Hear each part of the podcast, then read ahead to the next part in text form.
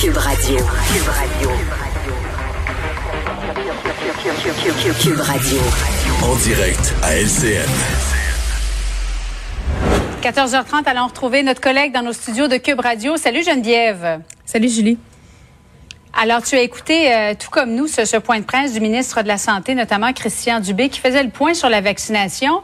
Et euh, on se parle, toi et moi, du personnel de la santé. Euh, moi, j'aurais pensé que c'était les premiers à aller se faire vacciner, mais non. Euh, entre 40 60 d'adhésion et sinon le reste, ben, ils sont peut-être un petit peu plus difficiles à convaincre.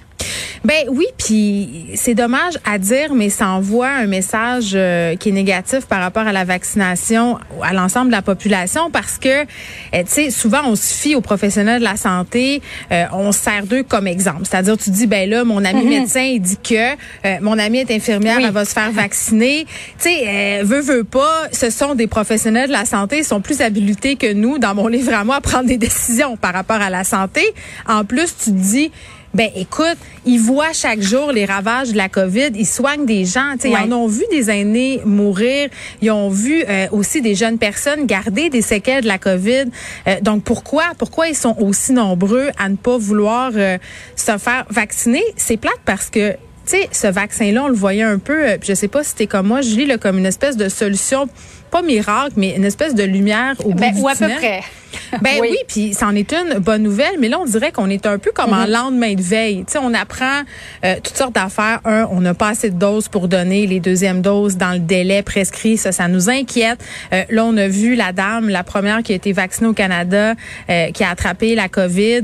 là, ça jette aussi un froid parce que je pense qu'il y a eu un petit problème de communication au niveau du gouvernement. Là, je pense que il y a beaucoup de personnes, puis je m'inclus là-dedans. Là, c'était pas trop clair. Tu sais, le vaccin de la mhm. COVID, est-ce que ça nous empêche d'attraper est-ce que ça nous empêche de développer non, c'est ça, c'est de développer. C'est ça. Exact, la forme la plus grave. Parce que cette première dame dont tu euh, dont tu parles, qui a été la première au pays à être vaccinée euh, dans, dans, le secteur de Québec, dans un CHSLD, CHSLD Saint-Antoine, 89 ans, euh, elle aurait contracté le virus avant le temps des fêtes. Elle est sur le point de se remettre de, de, la maladie. Mm. Elle avait de la difficulté à respirer, mais sinon, elle n'a jamais été hospitalisée. Si elle n'avait pas reçu le vaccin, ben, peut-être que ça aurait été plus difficile pour elle. Exactement, et c'est ça qu'il faut retenir, non pas qu'elle l'a attrapé, mm. parce que le vaccin, ça nous empêche pas de l'attraper, mais ça nous permet de nous en sortir.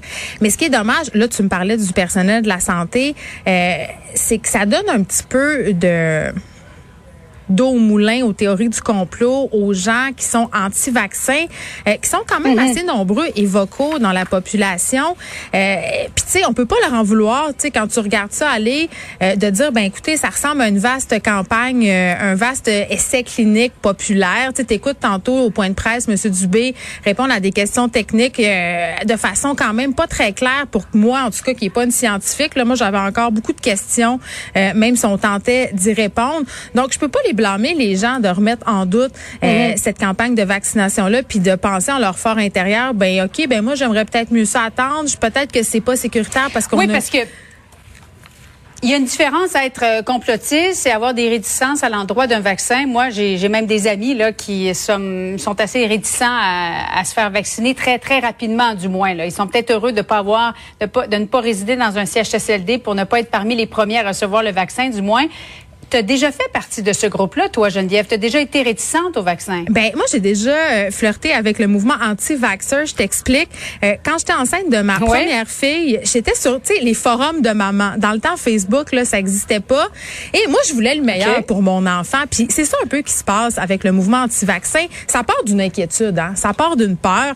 Euh, tu veux pas hypothéquer ta santé. Tu veux être en bonne santé. Fait que moi, je lisais des affaires. Puis je lisais beaucoup euh, de témoignages. Hein? Des témoignages, rien de scientifique le de qui remettait en question le calendrier vaccinal, qui, tu sais, le fameux vaccin 18 mois, rougeole, rubéole, machin, euh, qui fait plein d'effets mhm. secondaires, tu sais, euh, puis tout ça, il y a rien de prouvé. Puis là, tu lis ça, puis tu fais, mon Dieu, moi, je t'enseigne, je veux le meilleur pour mon enfant.